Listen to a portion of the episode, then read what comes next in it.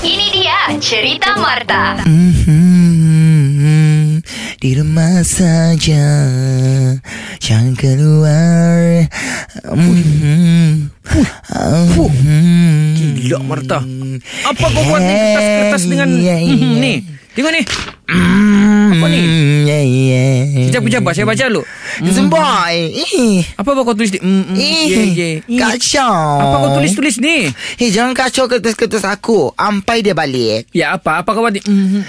Aku tengah membuat lirik lagu. Lirik lagu untuk? Aku macam ada planning mau bekerjasama dengan Hel Saini untuk buat lagu kepada artis-artis Malaysia macam Nabila Razali, you know, yang macam gitu-gitulah. Aku dengan aku, Hel Saini, Ezra Kong, kami tiga mau bergabung. Kalau buat-buat lagu ni kenapa tiba-tiba ada idea buat lagu? Sudah kau bisnes begini mau buat you lagu? You know, handsome boy, um, seorang kaya, seorang yang bijak, dia akan sentiasa mengembangkan dia punya kerjaya dan bakat. Macam Kamilah, um, jadi bisnes punya orang, lepas tu buat lagu lagi. Macam aku kan, aku sudah hmm. jutawan dalam bidang bisnes. hmm. Aku mungkin boleh terkenal dalam bidang lagu. Lagipun macam aku sendiri pun selain daripada pandai buat lagu, hmm. lirik, um, pandai apa ni, nyanyi juga. ah, Macam kata Test-test itu test-test biasa. Itu itu biasa aja.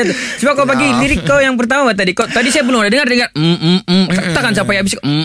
Sampai habis begitu.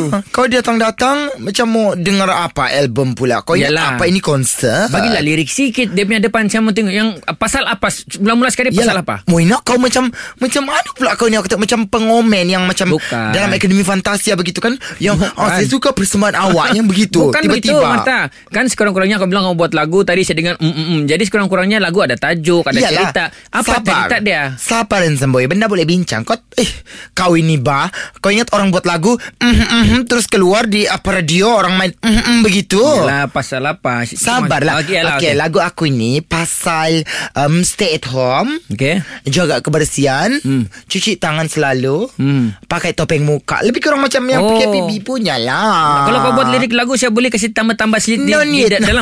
Tidaklah. No sebab kan selalu aku dia bilang kalau cipta lagu ha. ada pencipta, jadi ada nama Jessie Kit. Handsome boy. No, no need.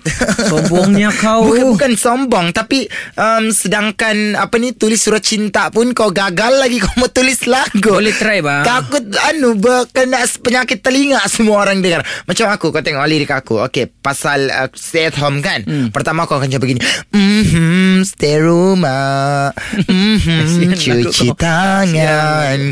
Mhm, pakai mask. Mari kita buat tiga kali sehari. Ah, itu kau punya lagu. Kau tengok yeah. Saya rasa kalau macam lepas uh. P K P B orang boleh keluar kan. mm. Kalau dengar lagu kau confirm orang dah mau keluar lagi tu. Masuk balik. Masuk balik ke rumah. Kau tak kenapa masuk balik? Kenapa? Masuk balik gara-gara orang mau pasang lagu aku hari-hari. Balik-balik muzik dia. Sekejap-sekejap si Anu call mm, Ezra. Cih, start recording. Hel ada. Okay, okay, I'm coming.